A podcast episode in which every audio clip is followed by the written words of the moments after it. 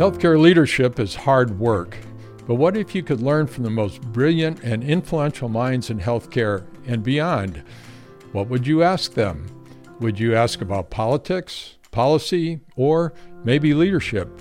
On the Gary Bisbee Show, I'll do just that. You'll hear from healthcare's most successful leaders and those experts who they listen to, as together we'll explore how the health economy is transforming. Why would the CEO of one of the largest companies in healthcare leave to become president of a much smaller, albeit high performing partnership? Dawn Owens did just that, and she became CEO of TripleTree Holdings, a highly successful merchant bank. She has a unique philosophy about taking risks to pursue attractive leadership opportunities. In doing so, she followed a founder and long-standing CEO which I know from personal experience is not an easy task. Why did she make this transition?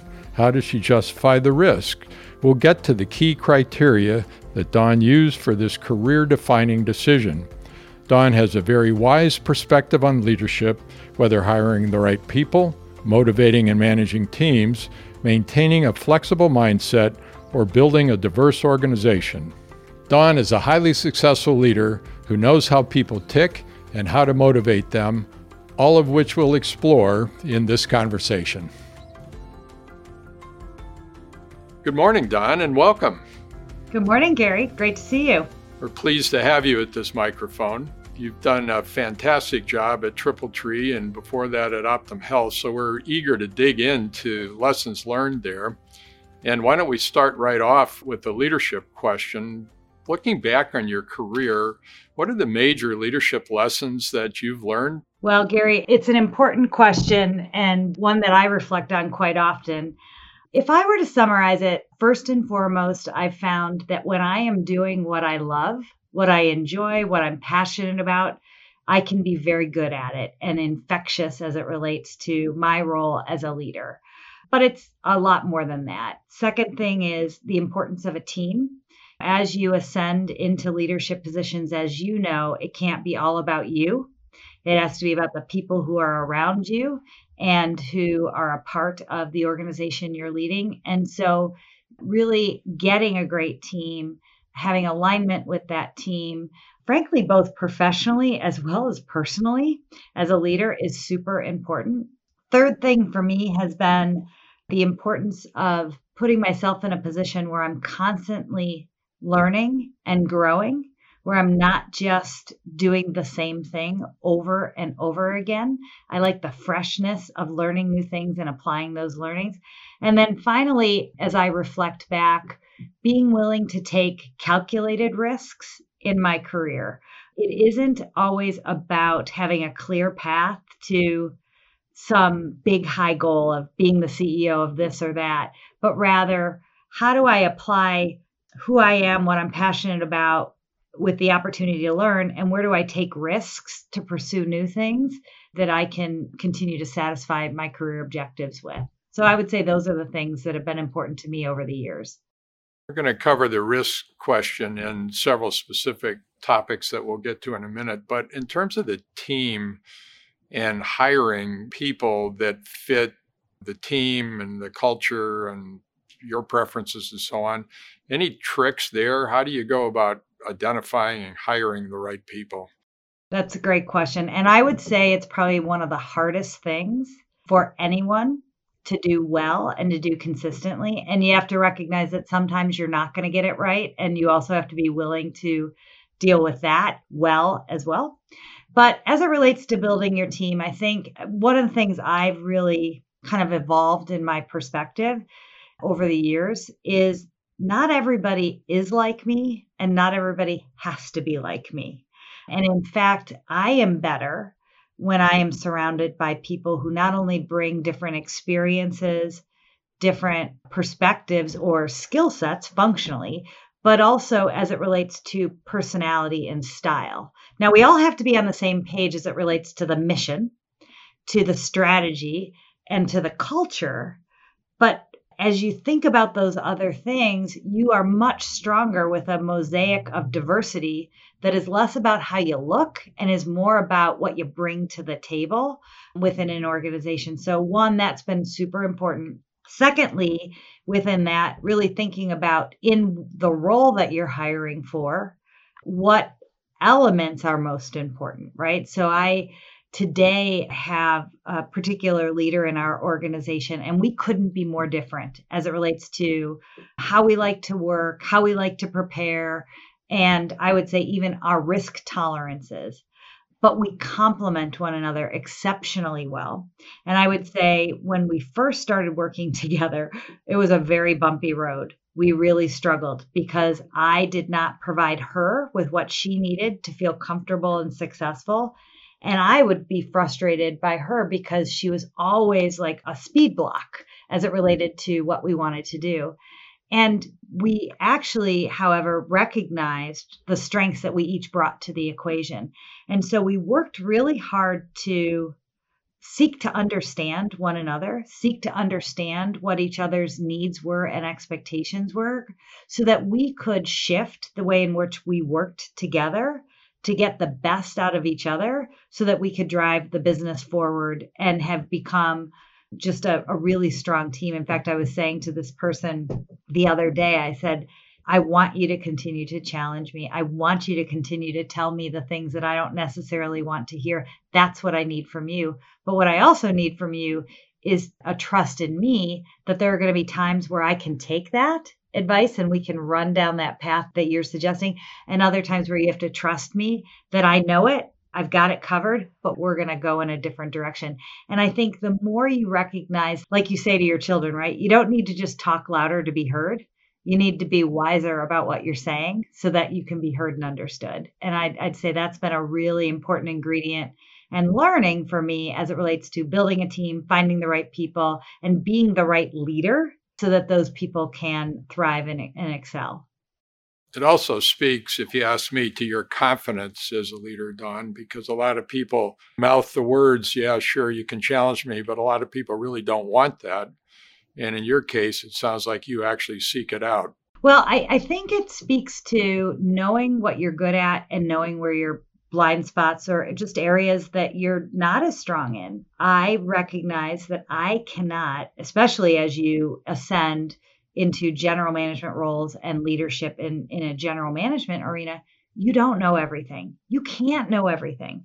I am in a in an industry that is highly regulated where compliance and is is a really important element of what we do and I am not the expert in that. And so I have to, one, be a very effective communicator about what we're doing as a business so that the right people are aware of all the things that are going on. But then I also need to listen to them around how do we calibrate our strategies and activities so that we can satisfy the various requirements that are put upon our business. So I think it's really important, especially as you ascend into executive leadership positions, to not only know what you're good at, but know where you need help. Tell us about the young Dawn, and particularly in terms of leadership. At what point did you discover that you were a good leader and enjoyed doing it? The young Dawn and the Dawn of today still is passionate about helping people, solving problems helping individuals solve problems, helping organizations solve problems, and being a part of the solution, hopefully not a part of the problem.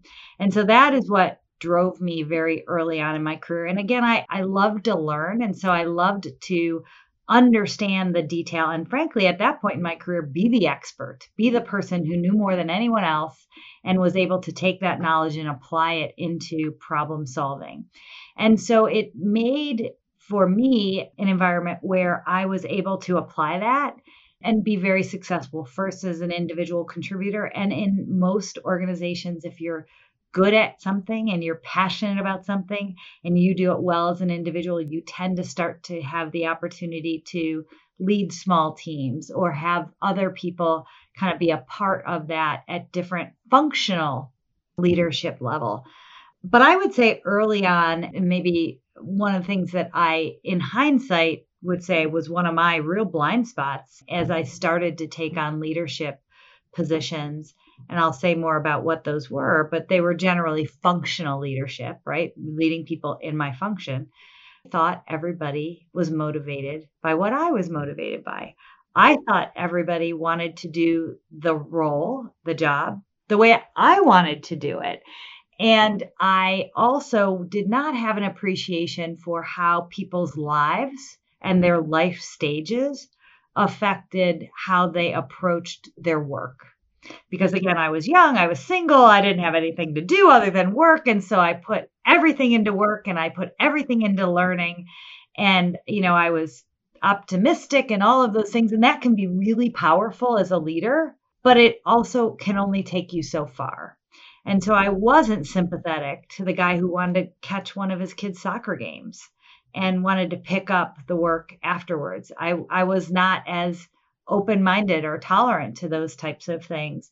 So I would say I was pretty focused in a way that was both good but also really limiting as it related to my effectiveness and being leader. And I'll never forget one of my I'll call it first half of my leadership career life cycle. I had taken over a team that was eh, an average team, let's call it and I was establishing myself in a very new industry for me with a new team. And I was getting to know this guy. We were talking about what he was doing. And, and I, at some point in the conversation, said, You know what? That's just not acceptable. That just doesn't work. And, and, and the guy comes back to me and he says, He looks at me, he says, You know, you say that way too much. And you know what? That doesn't work with me. So so we're going to have to figure out like what this is, how this works differently. But it was a good kind of wake up call for me that not everybody's the same, that I have to flex my style, that I have to flex my not expectations because I think you still expect excellence, but how you get it is different and and what you expect of a person based upon who they are and what they what their expectations are shapes how you lead and manage. What about your parents? Did you pick up any of your leadership traits or characteristics from your parents? You know, my mother was a nurse and practiced in medicine in a number of different environments. My father was a teacher who became a union manager organizer.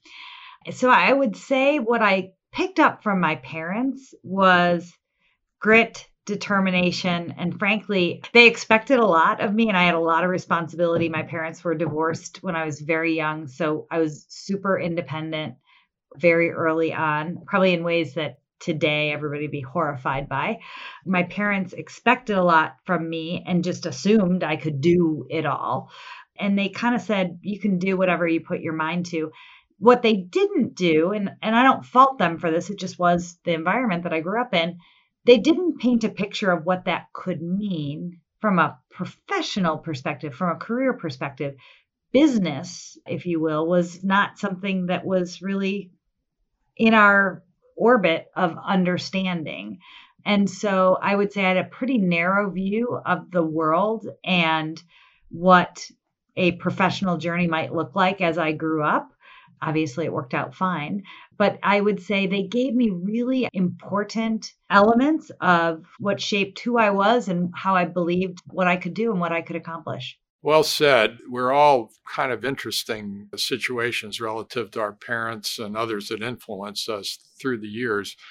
About half of the viewers of this show are up and comers in their 30s and 40s. And you're obviously a tremendously successful leader. What advice, just off the top of your head, Dawn, what advice would you give up and coming leaders? Couple things that I think are really important. First off, there's a lot of wisdom, if you allow there to be, that you capture in your career as you journey through your life and your career. And and frankly, careers are not straight lines, right? They zigzag. And your passion about things zigzag, your satisfaction, your frankly, trajectory can change over time. And so I think having someone in your professional orbit who can really act as a mentor to you to kind of help you keep things in perspective, to help you look around the corner, who can help you navigate internally or externally an organization, I think that is a very important relationship. And I would say it doesn't have to be formal in a mentorship program but i think that's a that's a really important person or people to have in your life professionally.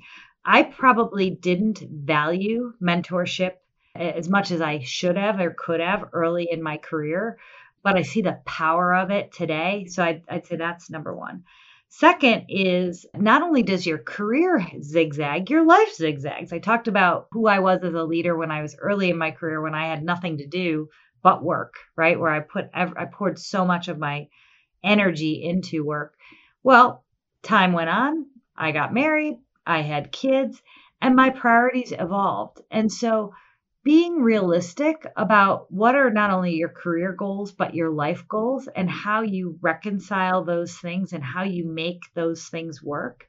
And I am a big believer in you do have to make choices. And at sometimes there are trade offs. If I wanted to go to every kid event that exists with my children today, I probably couldn't do the job that I do, especially when we start getting back on airplanes. It's been a little nice with COVID because I've been able to to do more of that given not traveling. But, you know, my husband and I have had to make choices around how he spends his time personally and professionally and how I spend my time personally and professionally to make my ability to be the leader that I am and the demands that that requires work in our family to have the family cohesion that that we expect and want. But if I expected that I had to do all of that and be the leader that I am, I would be crushed. And frankly, I wouldn't be able to do it for the long haul. So I think those choices matter a lot as well. And then the final thing I'd say on the things I'd, I'd think about as a younger up and coming professional is I would focus less on I want to get to this place and what what are all the steps to get there and I would focus on what you're passionate about, what gives you energy and being willing to not over focus on the optics of what's the world going to say about the decision you just made about your career, but how are you going to feel and are you going to be satisfied and fulfilled? Because when those things come together, generally, you can be exceptionally successful career wise. Let's turn to your professional career. I think you've been in healthcare almost all of it. I don't know if your interest came from your mother, the nurse, or how did you become interested in healthcare? My mother, obviously, as a nurse, my mother's brother was a physician. So, very young age, I wanted to be a physician. And uh, for many reasons, obviously, I didn't become a physician. I joked around when I was at Optum Health, leading Optum Health, I would say, I may not be a physician, but I play one on TV, meaning I could speak credibly about cl- clinical things. I'm certainly not a physician. But I was surrounded by healthcare. My sister is now a nurse. So, surrounded by healthcare, I graduated from college with a degree in German and international business. So, you can see I'm really using that. Also, another lesson obviously, those things don't matter as much as you start that professional journey. So, it happened pretty naturally. And I think once I got into the business of healthcare, what I realized how vast and diverse and dynamic it was. You know, I started selling eh, health plan solutions benefits to employers, right? And that was my world, that was my narrow view of healthcare. And as I grew professionally and applied my skills into other parts of UnitedHealth Group, which was a wonderful place to grow professionally because it was such a diverse set of businesses within UnitedHealth Group, I realized just how big the healthcare marketplace is and how many different facets of it are. And so it just was a very natural kind of progression and and place where frankly there's uh, both so much greatness in our healthcare system but yet so much opportunity to continue to evolve and change and grow and needs that need to be met not just at a personal individual patient level but at a systemic level as well so you're currently the CEO of TripleTree Holdings, and we'll ask you in a minute to share more with us about TripleTree Holdings. But I'd like to ask the question regarding when you went to TripleTree, you went as the president, but you left the Optum Health CEO job. So, CEO to president. And you made the point earlier about your passion as opposed to what people are going to think about the job. But a lot of people would be concerned about giving up a CEO title for president's title. How did you work your way through all that, Dawn? Yeah, thanks for asking the question, Gary. A couple things. First off, it was the second time I had made a transition like that where on paper it didn't make sense, right? And I would say didn't make sense not just from a title and scope, but even from the size of the organization. So let's focus on the example that you are asking about. You know, I was the CEO of Optum Health. Let's call it a five plus billion dollar multi line business at the time. And I was the CEO and, and doing well and very successful. Now look at TripleTree, a merchant bank in healthcare, meaning we focused on healthcare, but by all definitions, a small business. I had thousands, tens of thousands of employees internationally at Optum Health. I had less than 100 employees at TripleTree.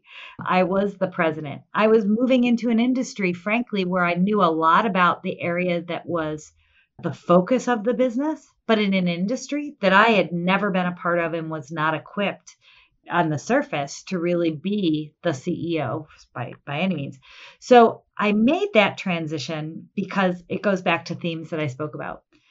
What am I passionate about? I'm passionate about healthcare. What am I passionate about? Solving problems and growing and learning, learning being a really important part. And I saw this, I, I had plenty of opportunities when I left UnitedHealth Group to pursue a career path that would have gotten me in that CEO chair and would have been very comfortable as it related to the type of business I would be leading because I had led businesses like that before. And I saw this career moment in time as an opportunity to take a risk to see if I could apply who I was as a leader into something different and continue that growth journey that I had had kind of evident throughout my career. And so I saw it as a really exciting opportunity to learn a new industry and to become new in a fairly senior position, but yet still be an expert and be able to contribute and so forth. And it and it happened, it played out beautifully, obviously, as I sit here today as the CEO of that business and successfully navigated a founder transition, which was part of that plan. But I had to be willing to focus on those things that were my true north as opposed to i would say the world's optics of judging me on what i should be doing how did you manage going from a huge organization to a, a smaller company like TripleTree? well i will say part of TripleTree, we have two parts of our business investment banking and principal investing. And in the principal investing, we run private equity funds, early stage growth equity funds. So we're always looking for people to come into these young businesses that we are investing in that know the domain and can help advance that business. And we see a lot of people who come out of large corporate America, like I did, and want to go into that private company space, smaller company, entrepreneurial company. And the biggest question we have to figure out for those people is not whether they have the knowledge, but whether they can apply that knowledge into that smaller company context to your question. And it's hard, right? Because the reality is you don't appreciate fully the abundance of resources that you have in a large company perspective. Now, you also have matrix and et cetera, and you, you probably don't own exactly quite as many things. And in a smaller company contract, you own it all. The buck truly stops with you, and you have to do much more yourself, right? So you are the marketing expert. You are so despite what I said, and it's still true that you got to rely upon your team and you've got to have a team of people with diverse experiences. You also have to do much more yourself. You have to be much more creative around how to get things done. You need to manage cash in a much different way. There are lots of different things that are different that you, again, you have to recognize and be willing to work within those trade offs to be successful in that smaller company, more entrepreneurial private company context. You know, another obvious question is that when you became CEO, you followed the founder of the company who moved to chairman, but there's uh, bunches of stories about people who have followed founders, and it can be a really difficult transition. How have you managed that, Dawn? Well, like you said, it can be a, a challenging transition. And I would say it takes two to tango and it takes two to make that transition work well. And I think it starts with the founder, right? And so in this instance, the founder of TripleTree, Kevin Green, had been doing a lot of soul searching thinking and frankly talking to executives who had made that transition of what went right, what went wrong, what would they do different, how would they benefit others from the journey that they had been on. And I think through that, Kevin realized what was important in the characteristics of a person coming into the business to potentially be that founder. And it wasn't preordained because you need to see if the vision of what could be actually plays itself out. So coming in, I, th- I would say he and I had really good alignment around what would we need to both be comfortable with and satisfied with to know whether that transition was something that was going to work and how would we develop the trust the knowledge and the ability to work through that transition. And and we did it. It was hard. We had to take that trust and apply it to communicating not just about what was going on but how we were feeling more how how he was feeling through that transition.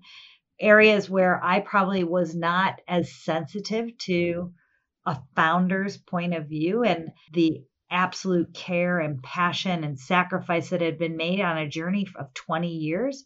And so, how I needed to, again, reframe my mindset around what success looks like, just like I had early in my career around it wasn't just about being the expert, but it's about navigating that expertise with sensitivity, culturally, relationally, etc., that allowed us to succeed. But I would say it started with him because he had a clear vision of what he wanted to do and was really thoughtful about it.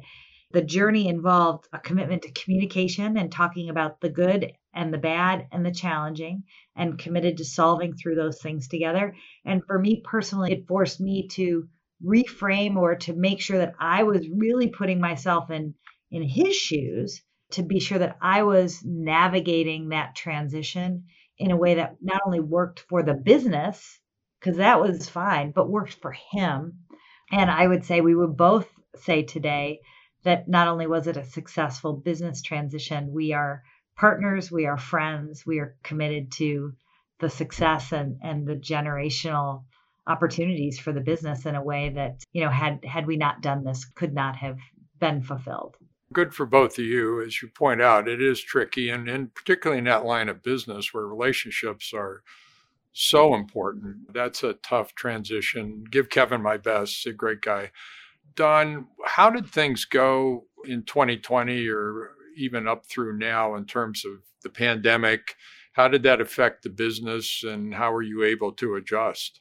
So 2020 was a tense and challenging year for everyone. You know, I, I would say there's not a business that wasn't touched by the pandemic, obviously and we were certainly not immune to that. You know, if you look at our business, the investment banking business, which is where the business started when it was when Kevin founded it 22 plus years ago, is a transaction business. You need to help a company sell itself or to get more capital in to create a transaction. And when you do that, you get paid that doesn't happen, you don't get paid. Not dissimilar to elective surgeries, right? You don't do that hip replacement, you don't get paid for that service. And so when the pandemic hit, the markets froze up and there was there was no transacting. And that's where a large portion of our cash flow comes from. So we knew that we needed to manage cash.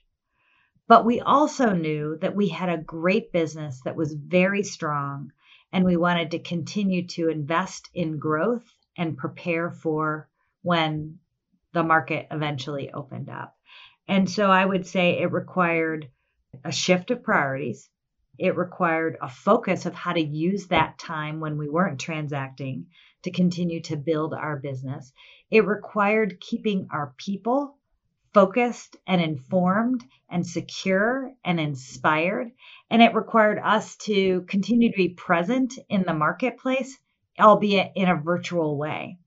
And we were able to do all of those things such that when the lights came back on, our business was super well prepared to take advantage of a market that was very active and I'm talking about the investment banking, the story is a similar arc, just plays out differently on, on the investing side.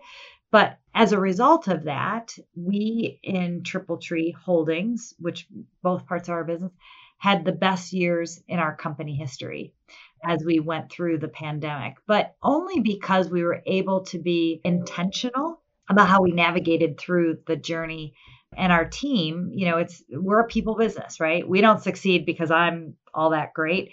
We succeed when we unlock the talent and the team and the individuals that make up our organization to deliver great outcomes for our clients, for our investors, for our portfolio companies that we're invested in. And I'm really pleased and fortunate and honored to say that we were able to do that through the 2020 season. Well, congratulations. Terrific outfit. When did the lights come on, by the way? Was it third quarter, fourth quarter? Yeah, really the third quarter. The third quarter, our fourth quarter. And again, we prepared for this, but we did as much business in our fourth quarter as we did in the prior year. So you just jammed a, a lot in, but you did a lot of work to get to that point. You didn't wait until the lights came back on. And then on the investing side, your pace of investing changed because you're really focused on your portfolio companies that are healthcare services and technology companies and helping them navigate through what happened to their market dynamics, right? Was the market buying more of their services, which in some instances that like companies that supported virtual health, they were on fire and it was, you know, how do they hire enough people and how do they continue to scale and deliver and take advantage of that environment to others that were providing services where there wasn't as much demand for. So, how do you navigate that? Focus on those things, but also focus on monetizations, liquidity events, investing, et cetera. And we were able to really strike that balance as well. So, it, it turned out well.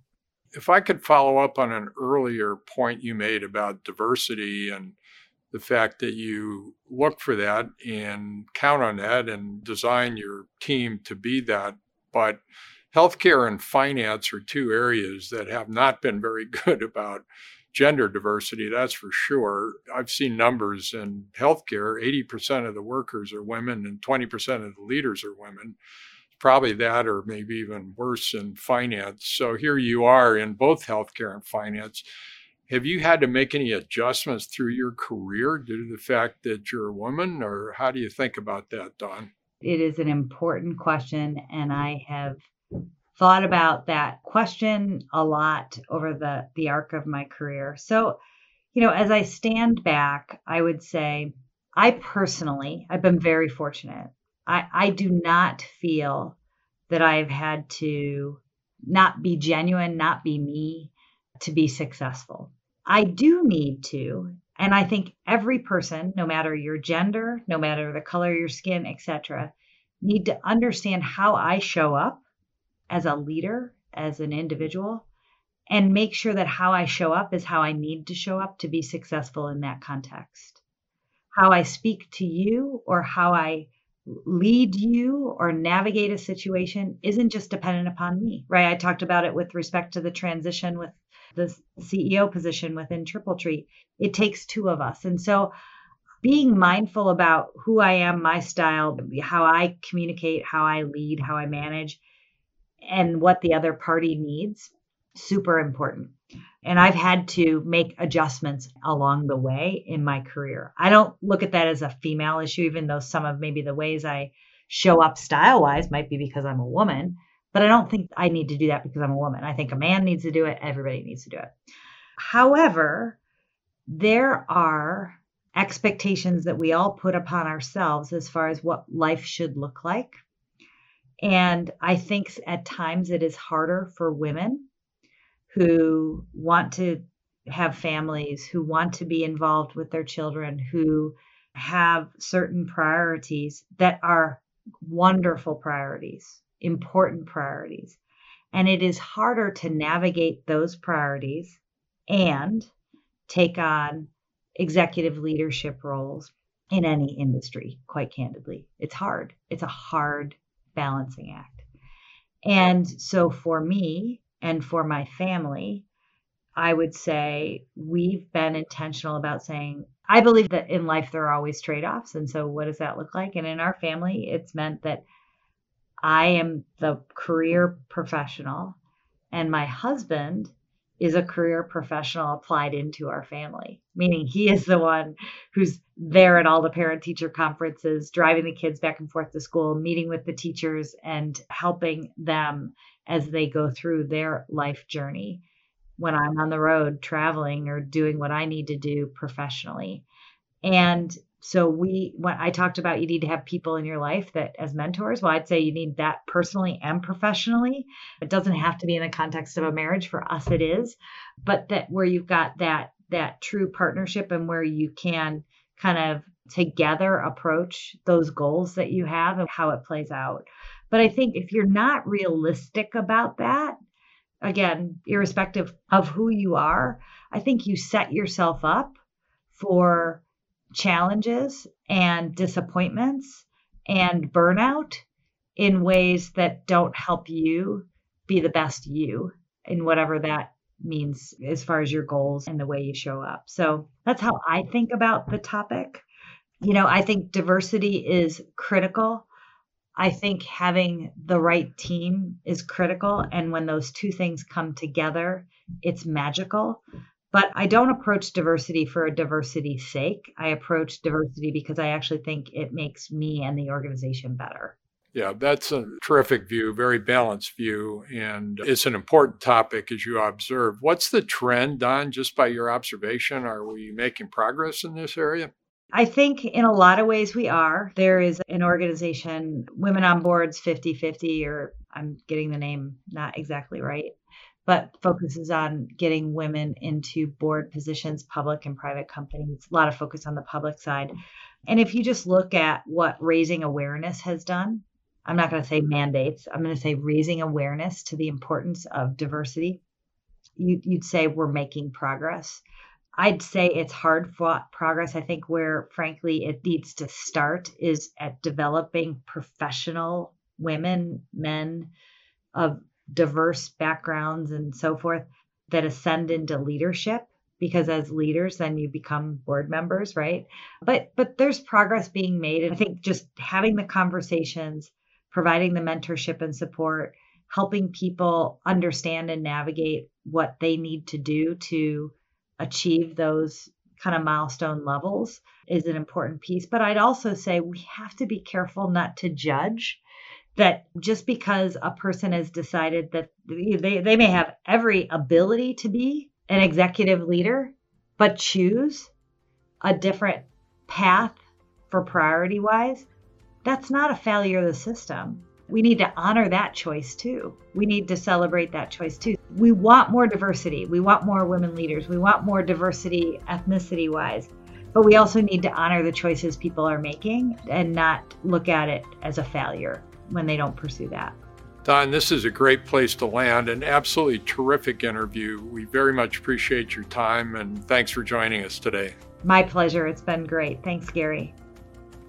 New episodes will debut every Thursday. Join me in conversations to gain advice and wisdom from CEOs, presidents, and healthcare experts.